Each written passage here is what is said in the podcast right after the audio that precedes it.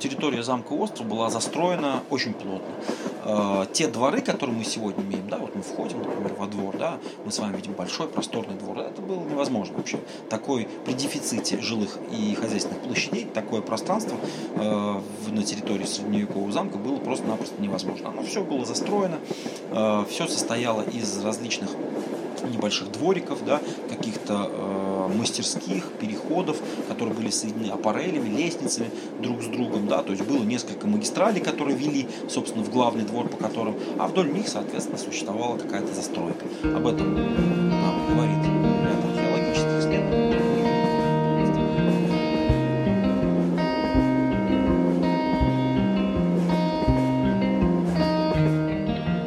Привет!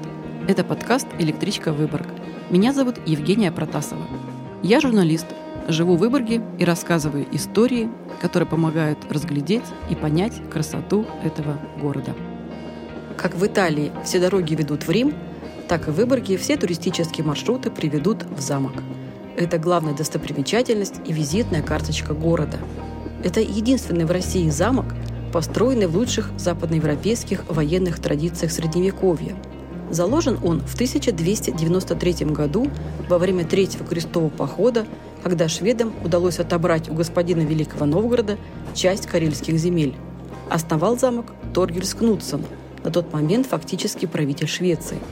По тем временам, конечно, это было грандиозное сооружение, и позже под стенами вырос целый город. Замок менялся, но и сейчас его вид впечатляет. Рыцарские турниры – торжественные приемы, подлые заговоры, тайные ходы, привидения, сокровища. Ведь в настоящих замках все это перестает быть легендой и превращается в историю. Признаюсь честно, я очень долго не могла подступиться к выпуску о Выборгском замке. Хотя, конечно, логичнее всего было бы сделать этот выпуск самым-самым первым. В свое оправдание могу сказать, что тема пугала меня своей глобальностью и масштабностью. Столько уже написано книг, статей про Выборгский замок, столько снято передач – столько экспертов его изучают. И после ну, довольно долгих раздумий, ну с чего же лучше начать рассказ о Выборгском замке, решила познакомиться с его руководителем Валентином Белоусовым. Первоначальная идея подкаста – рассказывать, как здания города, его уникальная архитектура могут помочь лучше понять Выборг. Здесь же подумала, биография Валентина поможет лучше почувствовать атмосферу замка. Школьный учитель, участник археологических раскопок, реконструктор, участник рыцарских сражений. И вот теперь директор Выборгского музея-заповедника. Валентин, здравствуйте. Здравствуйте. Спасибо, что пришли. Спасибо, что пригласили. Вообще, каково это быть директором а, единственного в России средневекового замка? Вообще, как вы себя ощущаете? Такой пафосный немножко вопрос, конечно. Ну и что? Слушайте, ну, в первую очередь, это большой труд и большая работа, большая ответственность. Вот. И только в самую последнюю очередь это какие-то там лавры и, и бонусы. А что, лавры есть уже? Ну вот пригласили вы, например, меня вот на радио. Ну это очень скромно, да. Что вот из этих ваших э, навыков, различных навыков, э, вам помогает учитель, ученый, боец, вы участник турниров, да? Как это все соединяется вот в одно? Да все помогает. Э, любое дело, оно в плюс. Э, любое умение, любой любая работа, которую ты выполняешь, она а, только улучшает. И рано или поздно она всегда может выстрелить и пригодиться в нужное время. Как Абдулла говорил, помните, в «Белом солнце пустыни». Да? Кинжал хорош в нужное время и в нужном месте. И горе тому, у кого его не окажется. Вот, поэтому любой навык, он как кинжал, он в нужном месте и в нужное время хорош. По моему мнению, замок – это такая такая замкнутая структура, и там какая-то своя происходит жизнь. А, и я бы все-таки хотела вас попросить вот с самого начала рассказать, как вы понимаете историю его возникновения, потому что я, насколько я понимаю, можете меня поправить, все-таки мы пользуемся такими репликами историческими. Да? Мы не можем точно знать, кто пришел в этом году, как он пришел. А может, это все-таки ну, это такая ну, легенда, которая нам всем удобна и историкам удобна. Как это было? Это было так давно. А, вы имеете в виду начальный этап, да? Да. Там вообще все так сказать, темно, тем, темно да, все, все темно. Есть несколько источников, упоминающих об основании замка, да, это русские э, летописи, это письмо Э, городского, о, господи, Государственного совета, подписанный именем короля Биргера Магнусона в городской совет Любика, упоминающий о том, что э, построена новая крепость, о том, о том, что она вообще в принципе существует. И, соответственно, о том, что здесь было на местах, мы знаем только благодаря э, скудным археологическим данным, которые также являются очень отрывочными ввиду того, что хозяйственная деятельность на территории замка острова не прекращалась никогда. То есть вот как он был основан в 1293 году, как мы считаем, ну и вообще как наука считает, так и до сегодняшних дней хозяйственная деятельность там ведется. Вот. Люди живут на территории замка, жили на территории Подождите, замка, то, работают а, на территории. А маршал Кнутсон, он существовал вообще? Это... Маршал Кнутсон, конечно, это исторический персонаж. То есть это, это да. доказано? Маршал Торгельс Кнутсон, да, это исторический персонаж, это один из, а, можно сказать, исторических героев Швеции, а, ну, вообще северных стран, в принципе.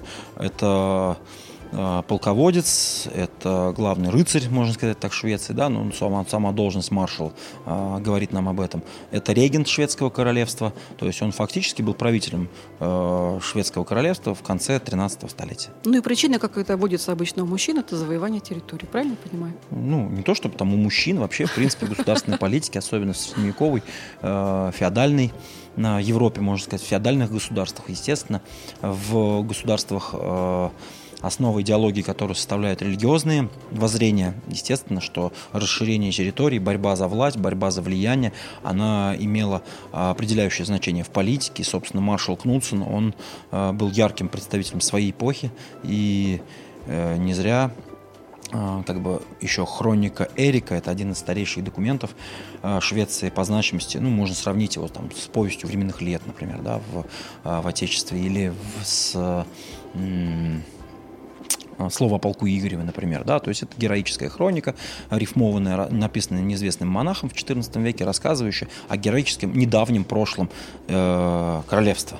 Вот, и в ней автор этой хроники Эрика очень так э, хорошо описывает время правления а, маршала Кнутсена, даже описание самому, характеристику самому маршалу дает. Да, о том, а есть там... его описание внешности? Нет, к сожалению, Нет, внешности жаль. его, да, а, ну, хроника говорит нам о том, что он храбрый, сильный такой. Да вот, врут, вождь, наверное, был. слушайте, это же все пиар определенный тоже, да, средневековый? Ну, сложно, сегодня сложно сказать, э, врут или не врут, да, но то, что, э, ну, знаете, наверное, э, человек трусливый и слабый вряд ли бы стал маршалом. Ну, это да. Ну, это правда. Понятно. Но э, тогда же все-таки замок, конечно же, был не таким, как сейчас. Он, наверное, был таким маленьким. Ну, то есть это просто какое-то вот такое ну, ну, исследования место... архитектурные, а, архе, архе, архитектурные данные, археологические данные, ну и вообще э, принципы возведения замков э, в Западной Европе, ну, говорят исследователям о том, что, скорее всего, на изначальном этапе замок существовал в виде башни. То есть первоначальной постройкой на территории замка острова была башня, башня Святого Олафа. Это первая каменная постройка, совершенно точно, на территории окрестностей. Ну, именно с нее начинается история каменного замка. Но она была не такая высокая, как сейчас. Совершенно верно. Она была не такая высокая, как сейчас, если вы... Нам не видно ее из окна, да? Не, не видно. Вот. Но э, мы все помним, как она выглядит, что это квадратное основание на э, увенчанное восьмигранным э, объемом, э, увенчанная таким вот куполом барочного э, облика. Но, естественно, в прошлом она, да, естественно, в прошлом она была несколько иной, скорее всего, не скорее всего, а совершенно точно, это было квадратное основание. Э, какой высоты она была, мы не знаем сегодня. Э, вероятно, это было 3 э, или 4, может быть, даже этажа. Совершенно точно она не превышала современную высоту, и едва ли оно превышало высоту современного квадратного основания. Но можно с совершенной точностью сказать и уверенностью, что для средневекового человека это был просто небоскреб, циклопическое сооружение просто.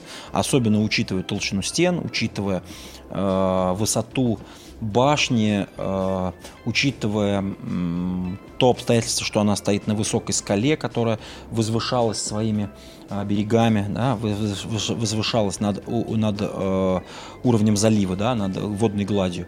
Конечно, ну, для средневекового человека такое строение должно было производить впечатление. Ну, вы знаете, наверное, мне всегда было бы интересно оказаться, вот если говорить про машину времени, вот именно в том времени, средневековье, вот как это выглядело, потому что это же целый город. Тут, собственно, нам в помощь могут прийти исследования.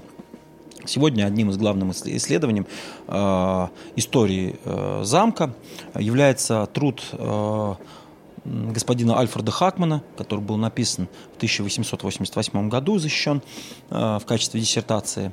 И сегодня это главная книга об истории замка.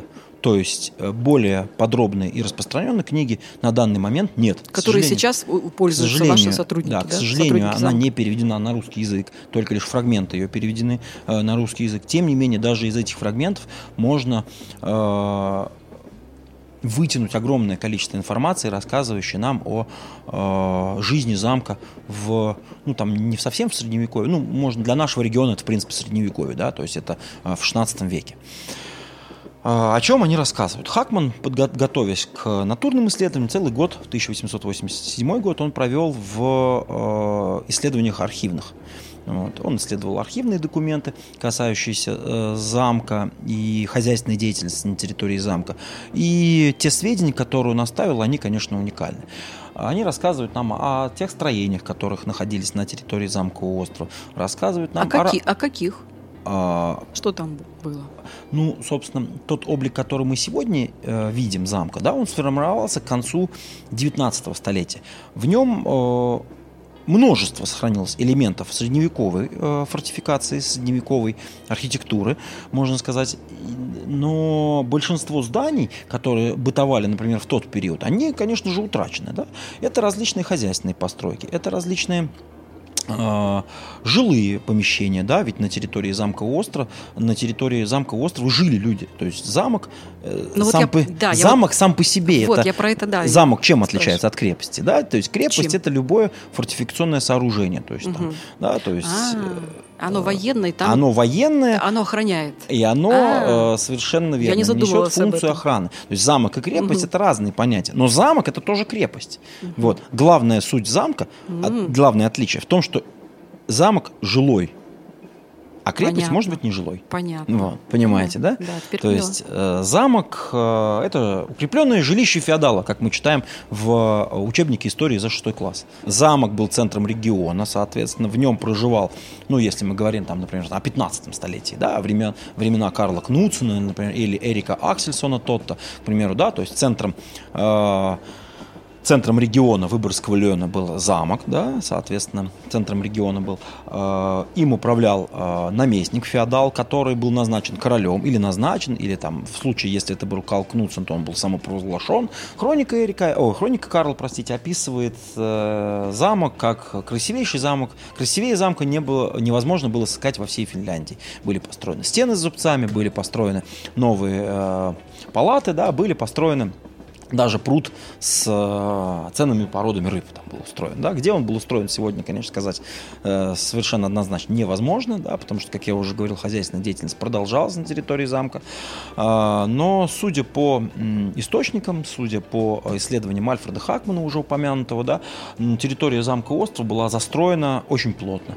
Э, те дворы, которые мы сегодня имеем, да, вот мы входим, например, во двор, да, да угу. мы с вами видим большой просторный двор, это было невозможно вообще. Такой при дефиците дефиците жилых и хозяйственных площадей mm-hmm. такое пространство э, в, на территории средневекового замка было просто-напросто невозможно. Оно все было застроено, э, все состояло из различных небольших двориков, да, каких-то э, мастерских, переходов, которые были соединены аппарелями, лестницами друг с другом, да, то есть было несколько магистралей, которые вели, собственно, в главный двор, по которым, а вдоль них, соответственно, существовала какая-то застройка. Об этом нам говорит э, ряд археологических исследований, например, Нижний двор был полностью выкопан просто до дна, да, то есть до скалы, условно говоря. И там действительно были обнаружены фундаменты, э, каменные фундаменты зданий, которые существовали на территории этого двора, Э, были обнаружены фундаменты стен, которые перегораживали э, поперек этот двор, да, то есть не было такого э, открытого объема.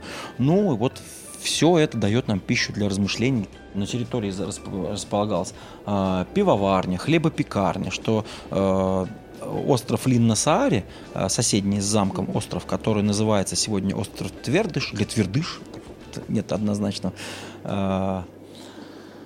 понимания в произношении названия этого острова. Ну, тем Линнасаари назовем его, да, замковый остров. Вот, собственно, на само название говорит о том, что это были замковые угодья, и на его территории проживали и работали люди, которые были подчинены замку, э, соответственно, и наместнику, работали непосредственно на наместника. На территории замка остров найдены мастерские, э, мастерская литейщика, костореза на более раннее время, то есть да, на 14 на 15 столетие, скорее всего. На территории замка остров совершенно точно была кузница, даже само название «Кузнечный двор» говорит нам об этом. Название «Башня сапожника» говорит нам о том, что вероятнее всего в замке работал мастер, который производил обувь. Да? Работал ли он в башне или не работал, это вопрос второй. Но, э, тем не менее, башня, названного, и, названная его именем.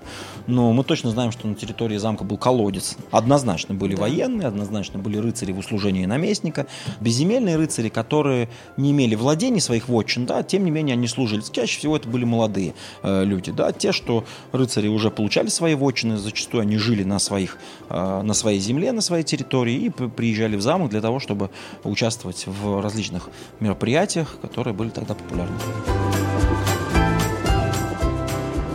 Я впервые попал в Выборгский замок в 2002 году. Вот, как раз таки это было в ходе посещения рыцарского турнира, тогда он назывался «Рыцарский замок. Реконструкция Средневековья».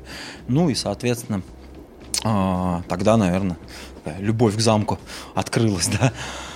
Вот. Впоследствии я не пропускал ни одного мероприятия и в разных ипостасях э, участвовал, да, и в качестве рядового участника, в качестве э, организатора э, именно как э, коменданта полевого лагеря, да, так и в качестве ведущего этого мероприятия, да, так и в качестве заказчика вот уже ныне. Ну, да, да. Хотя по-прежнему, ну, это хобби, которое, как говорится, на всю жизнь, уже 20 лет почти им занимаюсь. И, хватает времени на это хобби? Ну, все меньше и меньше, да? вот, тем не менее. Это такой факт тоже интересный, что вы дрались на мечах э, с Александром Дрозденко на да, каком-то турнире, турнир башни Олафа, по-моему, да? Святого Олафа. Святого Олафа, два года назад, по-моему, да? да. Кто, кто победил? Ну, понятно, а, кто победил. Вы же понимаете. Губернатор? Что, да, вы же понимаете, что это такой некий, сим, сим, э, некий символизм э, был в этом мероприятии. И это действительно было желание самого Александра Юрьевича.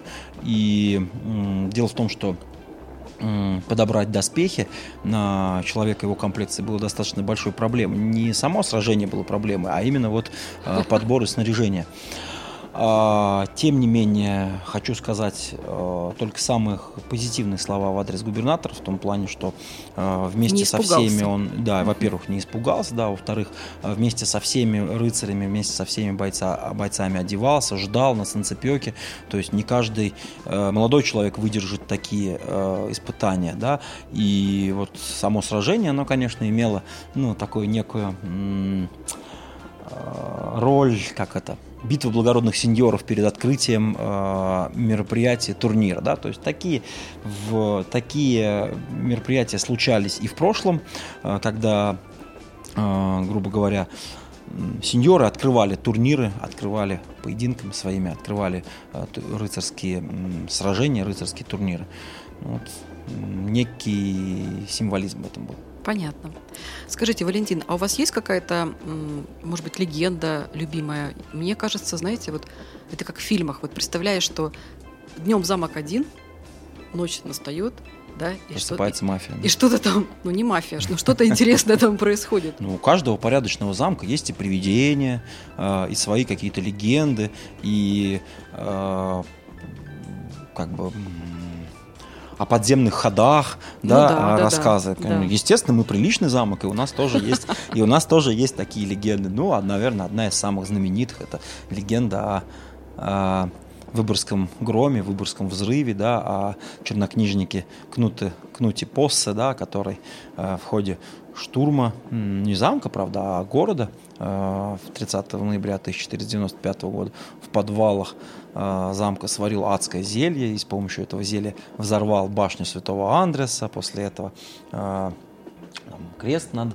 замковым островом или над Выборгом Андреевский э, появился. И э, вот вражеские войска бежали э, в панике, прекратив сражаться. Ну, вот одна из таких самых, да, таких, из самых ярких, интересных легенд о, о Выборгском замке, вообще, в принципе, о Выборге, да, и о легендах. Ну, и легенда гласит о том, что якобы вот дух Кнутопоса периодически там посещает замок и башню. Ну, не буду развенчивать эту легенду, да. Пускай Не посещает, хочется. Да, А пускай что- посещает и дальше. А что касается подземных ходов, пользуетесь ли вы подземным ходом каким-нибудь?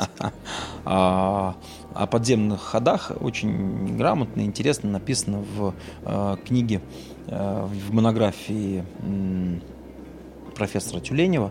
А, очень такая емкая фраза, там мне нравится, она содержит в себе практически все. Выборг, то есть после того, как в 50-е годы, вот когда Выборг был заселен новыми, скажем так, жителями, да, а, легенда о подземных ходах легла на очень такую благодатную почву. Неизвестная архитектура старинная такая, да, вот средневековые легенды, а, какая-то легендарность города, да, опять же, да. Сказочность. Ну, а сказочность, да, какая-то такая неизведанность. Она а, порождала как раз слухи о подземных ходах чуть ли не до самого Хельсинки. Понимаете, да? Несомненно, на территории замка есть коммуникации. Подземные коммуникации, подземные сооружения, которые использовались люди, людьми в то время для совершенно конкретных целей. Да? Это были либо пороховые склады, ли- либо это были переходы сверху бастиона вниз бастио- э, к низу бастиона. Это были какие-то сорти, да, то есть тайные ходы, не э, тайные ходы из, м, ну, то есть из, из одной части бастиона к его подножию. Но все они нос- носят характер именно функционального назначения, да, то есть у них у всех было функциональное назначение. Это не было там тайный ход для того под водой, да, на- вот куда-то там, куда-то там непонятно куда, да, то есть, ну, по крайней мере, до Ну, сих пор он не Но найден. это не исследованный, да, да, я думаю, окончательный вопрос, правильно же? И замок все еще какие-то тайны же имеет. имеет и еще и будет иметь долгое время. Произошла сейчас реставрация. Замок меняется в лучшую сторону. Он красивый. Он раньше-то был красив, сейчас он вообще хорош. На что нужно обратить внимание? Туристу. А, Надо сказать, что те процессы, которые сейчас происходят в, на территории замка острова, ну, они исторические. И по сути, по сути, последние подобные, э, подобные работы на территории острова производились в 1891-4 годах. Настолько- То есть настолько в конце глобально. 19 века, да, когда не просто ремонтировались здания, да, и красились, белились там они, да, но по сути менялось функциональное приспособ... функциональное назначение самих зданий, да, то есть те здания, которые ранее никогда не использовались как музей, например, они теперь станут музеем. Те здания, которые ранее были в запустении, да, использовались как склады, они теперь станут, они теперь станут музейными пространствами и доступны для посещения абсолютно каждого э, человека. То есть вы сейчас открываете те пространства, ближайшее которые, время, которые да. будете, которые не были доступны. Да, совершенно верно. В ближайшее время мы откроем, э, то есть закончится реставрационный процесс, закончится период, э, закончится процесс передачи э, этих зданий в пользование музея.